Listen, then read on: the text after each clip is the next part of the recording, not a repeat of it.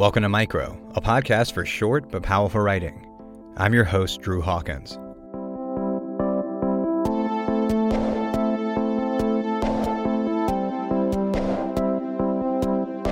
Minotaurs, career goals, and self proclaimed good dudes. Today's episode features three tongue in cheek comedy pieces, all with subjects that are hotly debated. A reminder that persuasion can sometimes come with a laugh. In our first piece, join in on a group of 10th graders in a class that is part sex ed, part anatomy, and fully remarkable. Written by Josh Sippie and published in Neurological Literary Magazine, it's called Boys and Cows. Enjoy.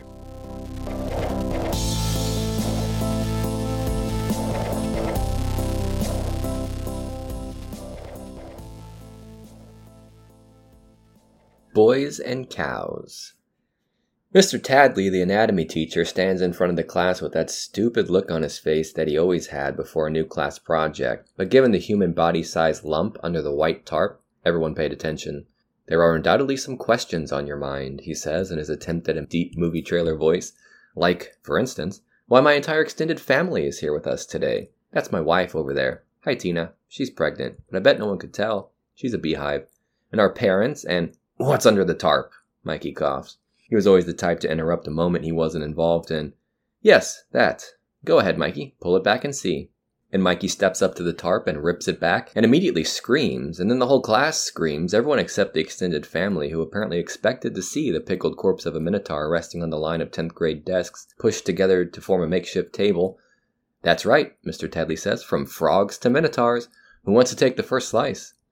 And we all turn to Mikey, but Mikey has suddenly come down with a fierce case of the lookaways, and we all need a way out. Mr. Tadley is staring with eyes wider than the Serengeti, and it's all I can do to keep the question behind my teeth, but I can't any longer, so I just out and ask the damn thing. How is this a thing? I say in the most diplomatic way possible. Well, Killian, when a man loves a cow, and Oh, Gerald, Tina says, laughing her pregnant laugh. And now I know Mr. Tadley's first name, which is the second most disturbing thing that's happened to me today. And Gerald, that's Mr. Tadley, looks at me and holds out a scalpel, and I know immediately that that scalpel is not cutting through the beefy exterior of this man cow. So I take it hesitantly and smile and touch the blade to the exterior, and before I can even press, which I had no intention of doing, the whole torso opens up and shoots blue streams and blue slime and blue gelatin and blue spew of all sorts into the air, and I'm practically certifiable at this point. The class is too. We were just wailing and flailing, and I definitely heard a few panicked punches connect. I hear windows open and bodies fly through broken glass, and the fire alarm's gone off. And I'm pretty sure Fernando is in the ceiling tiles. Yep, he's just fallen through. And all the while, Mr. Tadley, that's Gerald, is cheering with his wife, who's crying, and I just can't keep it together anymore as they say something over and over that says, and I think I heard this right, it's a boy, it's a boy. And I figure we should all know that, right? This Minotaur's got horns, of course he's a boy.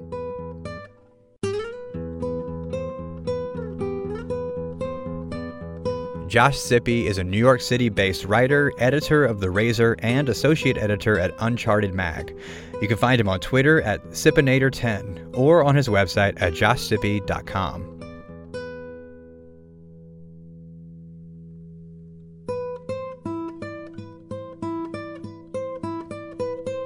Our second piece, titled Whimsical Abortion Procedures, offers options that you may not have heard of involving storks and confetti.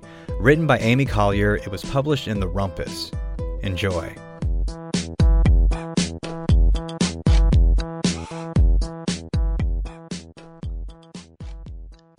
Whimsical abortion procedures. Gently poke your tummy with a pin. Watch it release a puff of confetti and deflate. Write down each of your career goals onto separate pieces of paper. Chew and swallow. The paper in your system should take care of everything. Pay off the stork to remove your house from its route. Find food on floor dropped by each child you already birthed and now support. Boil in water, strain, and infuse liquid into balm. Rub balm on tired arms.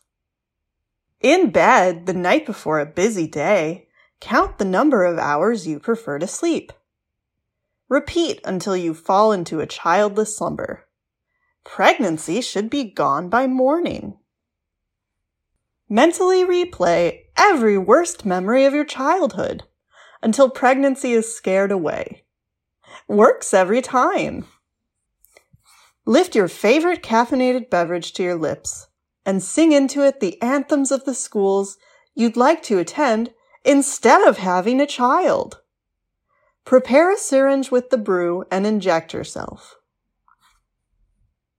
Note the numerical imbalance between the number of male and female biographical Wikipedia articles. Read Wikipedia sections of every famous man's wife or mother. Your female body will shut down pregnancy upon finding that women haven't had lives of their own throughout history. Close your eyes and focus very hard on the uninterrupted quiet all around you when you hear a soft pop, you will know that your pregnancy is gone. Litigate your partner's testes until they are mandated to carry the pregnancy and decide what to do with it. Legally change your name to not pregnant. Pregnancy will auto nullify and you will not get pregnant again unless you choose to legally change your name back. Fill a hot bath. Lower your face into the water and list everything you like to do in your free time. Bathe in this as the pregnancy exits through your pores.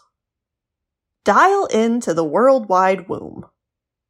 Go to your reproductive system server and overwrite the code of your pregnancy.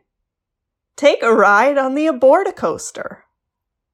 Move to the land of abortions where people with uteruses are provided abortions free of charge, also known as Norway.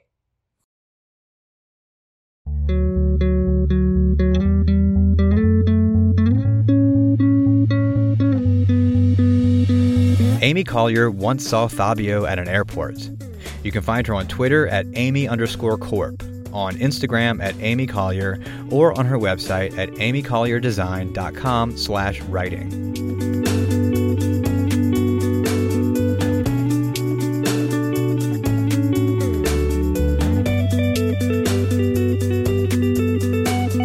Diverse scene welcomes second white woman, writes Krissy Howard for The Hard Times. And of course, all the guys driven to the punk shows by their mothers have something to say about it. Our third and final comedy piece. Enjoy.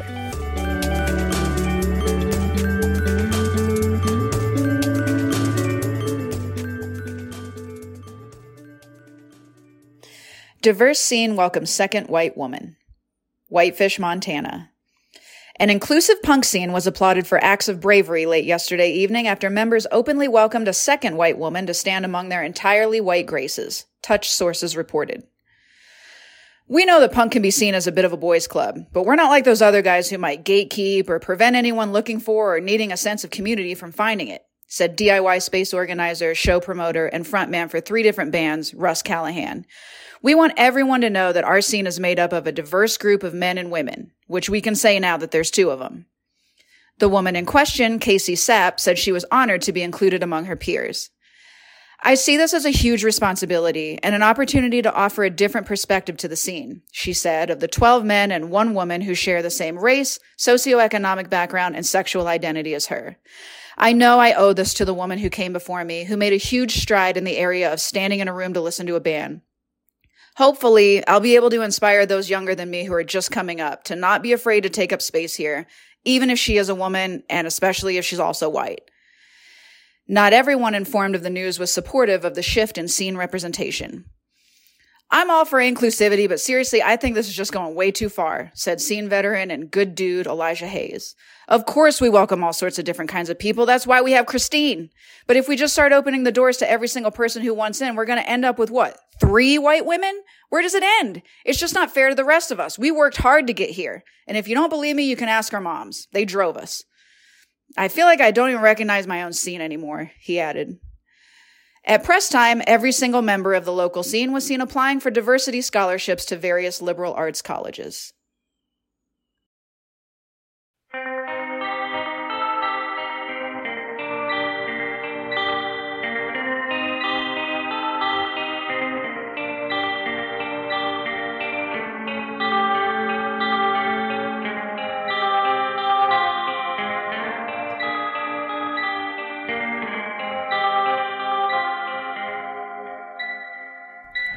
Krissy Howard is a New Mexico based writer and currently works as the managing editor for the punk satire site The Hard Times.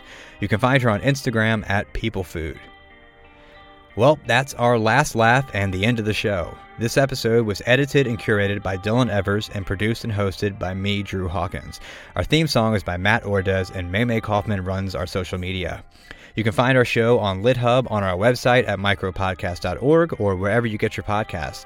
And be sure to check out our new interview series with Kirsten Renault called Five Qs with Kirsten. We've got a full transcript up on our website, and if you need subtitles, we do have that on our YouTube page, and you can find links to that on our website as well. Hit that subscribe button and do leave a rating and review if you're feeling especially generous. It helps more people find the show, and we super appreciate it. Also, be sure to follow us on Twitter, Instagram, and Facebook at Podcast Micro. Thanks for listening.